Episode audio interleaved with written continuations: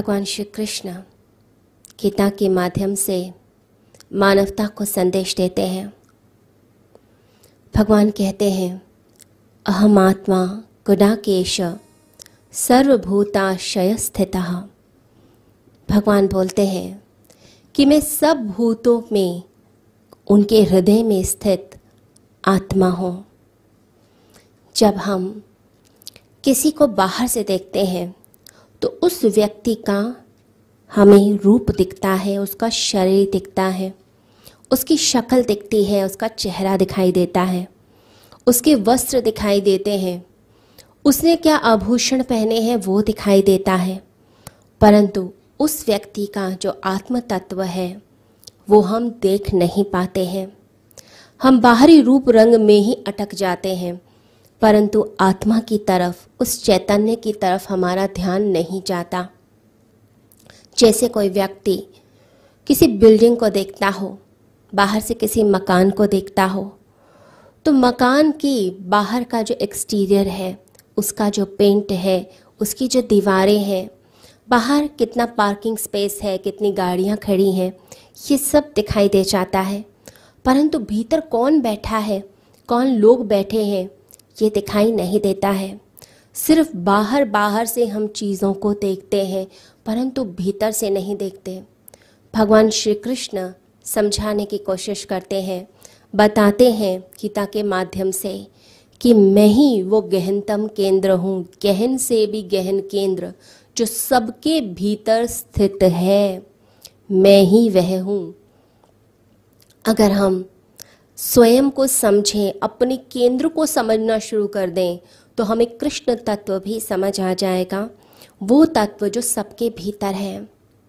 दूसरे लोग तो ये बात ठीक है कि हमें बाहरी रूप से देखते हैं। वो देखते हैं बाहरी लेयर को, यानी हमारे शरीर को, हमारी शक्ल को देखते हैं, वैसे समझते हैं कि ये व्यक्ति कैसा है। हमारे व्यवहार से हमें समझते हैं। परंतु हम भी तो अपने आप को सिर्फ़ बाहरी रूप से समझते हैं। हम अपने आप को अपने केंद्र से नहीं समझते हैं।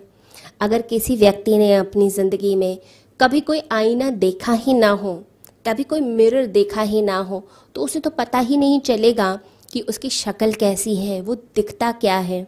तो हम अपने आप को भी बाहरी रूप से जानते हैं कि हम बाहर से कैसे दिखते हैं। उसी आधार पर हम निर्णय करते हैं कि हम कौन हैं। हमारा अस्तित्व क्या है, बस इसी चीज़ पर डिपेंड करता है। जो आईना हमारे घर में टंगा हुआ है, उसके आधार पर हम समझते हैं कि हम कौन हैं। बहुत सारे आईने हैं। एक तो ये साधारण आईना है जो घर पे है। ऐसे ही बहुत सारे सूक्ष्म आईने भी होते हैं। जब हम किसी की आँखों में देखते हैं, लोगों की नज़रों में देखते हैं, लोग हमारे बारे में क्या समझते हैं? लोगों का नज़रिया क्या है हमारे लिए? हम अच्छे व्यक्ति हैं या हम बुरे व्यक्ति हैं? हम क्या हैं? लोग हमारे को जो कमेंट्स देते हैं, जो हमें कॉम्प्लीमेंट्स देते हैं, हमें अच्छा कहते हैं, बुरा करते हैं, उस आधार पर हम निर्णय कर लेते हैं कि हम वास्तविकता में क्या है। हम कहीं जा रहे हों और किसी व्यक्ति ने कह दिया कि आज आप बहुत अच्छे लग रहे हैं तो हम खुश हो जाते हैं। और किसी ने कह दिया कि आज आपने अपनी शक्ल देखी, कैसे लग रहे हो आप? आपको देखकर तो वैराग्य उत्पन्न होता है, लगता है संसार ही छोड़ दो। ऐसी शक्ल दिखती है आपकी तो आपको इतना दुख होता है। लगता है भीतर से जैसे कोई चीज़ टूट गई, आपका दिल टूट गया। मन ही नहीं करता किसी से बात करने का। तो लोग क्या कहते हैं? उसके आधार पर हम निश्चित करते हैं कि हम कौन हैं। हम अपने आप को वैसा सर्टिफिकेट दे देते हैं। लोग क्या कहेंगे? इस पर बहुत कुछ हमारा डिपेंड कर जाता है।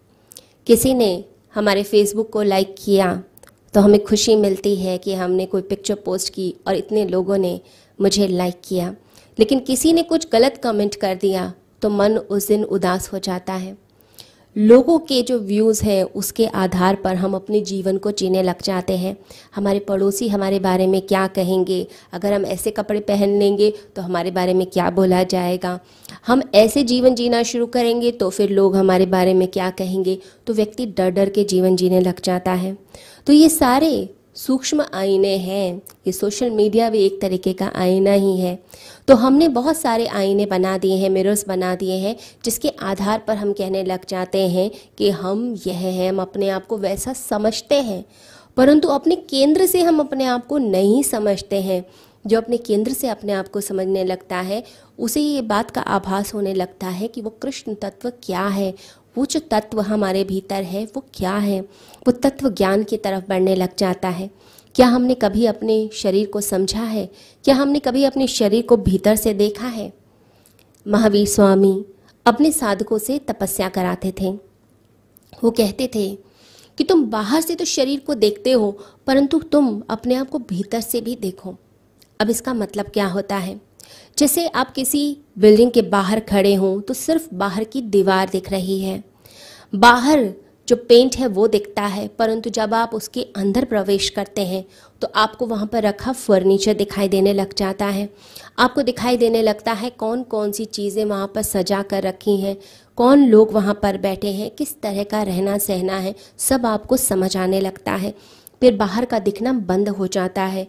बिल्कुल ऐसे ही जब कोई साधक अपने भीतर उतरने लगता है, यानी कि अपने आप को भीतर से देखता है तो वो बाहर से जो शरीर है, जो चमड़ी है, जो स्किन है, उसकी तरफ़ ध्यान नहीं देता।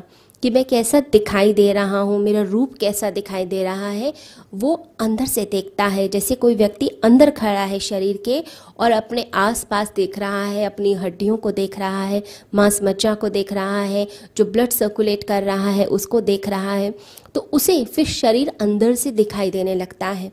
तो ऐसी साधना जो व्यक्ति करने लगता है, उसके अंदर वैराग्य उत्पन्न होता है। विरक्ति आती है, शरीर के प्रति जो आकर्षण है, वो आकर्षण उसका समाप्त होने लग जाता है। लोग लड़ते हैं अपनी इच्छाओं से, तृष्णाओं से, वासनाओं से, लेकिन यदि कोई व्यक्ति अपने भीतर उतरने लगे तो इन सब चीज़ों से वह मुक्त होने लगता है, यानी कि अपने भीतर का जो जुड़ाव है, वो शरीर से उसको अलग करने लग जाता है। तो अपने भीतर वह जुड़ता है और जो व्यक्ति अपने आप को भीतर से जानना शुरू करता है, यानी कि अपने शरीर को भीतर से देखना शुरू करता है वो अपने केंद्र को भी पहचान जाता है। क्योंकि केंद्र की तरफ़ मुड़ने का मतलब क्या है कि शरीर से हम डिस्कनेक्ट हो गए, वहाँ से हमारी डिटैचमेंट हो गई और हम अपने केंद्र से जुड़ गए। तो जो सबको देख रहा है, जो साक्षी है, जो सबको समझ रहा है, बस वहाँ तक हमें पहुँचना है। तो कृष्ण कहते हैं, सबकी हृदय में स्थित। तो हृदय का मतलब यह नहीं कि वो पंपिंग स्टेशन वो पंप जो ब्लड को सारे शरीर में फेंक रहा है, उसका मतलब नहीं है। कोई अनाटमी की बात नहीं हो रही है कि जो शरीर में हृदय है, हम उसकी बात कर रहे हैं। ये जो हृदय है, जिसके बारे में कृष्ण कहते हैं यह कुछ और ही बात है। जो हृदय है, अगर उसको, अगर रिप्लेस कर दिया जाए, कोई आर्टिफिशियल हार्ट लगा दिया जाए, कोई ट्रांसप्लांट कर दिया जाए तो इसका मतलब ये नहीं कि व्यक्ति कभी प्रेम नहीं कर पाएगा, वो कभी समझ नहीं पाएगा। ये हृदय का मतलब है जो अस्तित्व हमारे अंदर धड़कता है, वो जो आत्म तत्व है, उसकी बात हो रही है। कितने योगी होते हैं जो एक्सपेरिमेंट करके दिखाते हैं, प्रयोग करके दिखाते हैं कि कैसे वो अपनी हार्ट बीट को रोक लेते हैं। कहते हैं ब्रह्म योगी ने 1930 के अंदर, ऑक्सफोर्ड यूनिवर्सिटी में, रंगून में और भी बहुत देशों के अंदर प्रयोग करके दिखाए कि कैसे वो अपने हृदय की धड़कन को रोक लेते थे। दस मिनट तक रोक लेते। तो जो डॉक्टर्स होते थे, वो सर्टिफिकेट देते कि ये व्यक्ति मर गया है, क्योंकि उन्होंने कहा था कि जब मैं हृदय की धड़कन रोक लूँ तो सारे परीक्षण करके देख लेना और फिर सर्टिफिकेट देना कि मैं ज़िंदा हूँ या मर गया। फिर दस मिनट के बाद वो फिर ज़िंदा हो जाते थे।